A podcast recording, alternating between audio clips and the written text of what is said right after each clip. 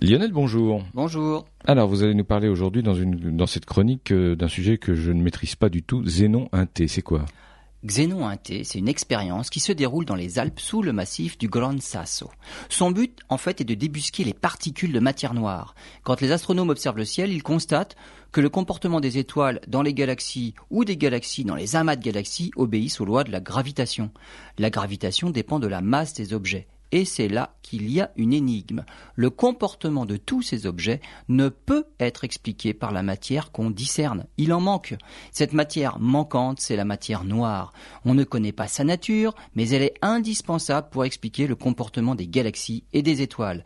Depuis plus d'un an maintenant, un détecteur a été installé à l'abri de rayonnements parasites, une gigantesque cuve de xénon qui est censée détecter des particules de matière noire, pour autant qu'on soit parti sur la bonne piste à la recherche des bonnes particules de matière noire.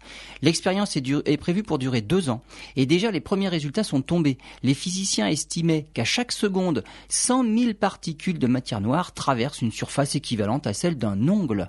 Le problème est qu'elles n'interagissent que très peu avec la matière ordinaire. Voilà pourquoi le détecteur contient 3 tonnes et demie de xénon. Au bout d'un an, les résultats négatif indique peut-être seulement qu'on a un peu surestimé le nombre de particules qui circulent dans l'univers. La capacité du détecteur va donc passer à 7 tonnes 6 de xénon. Quels que soient les résultats, ils permettront d'en savoir plus sur ces mystérieuses particules qui semblent emplir tout l'univers.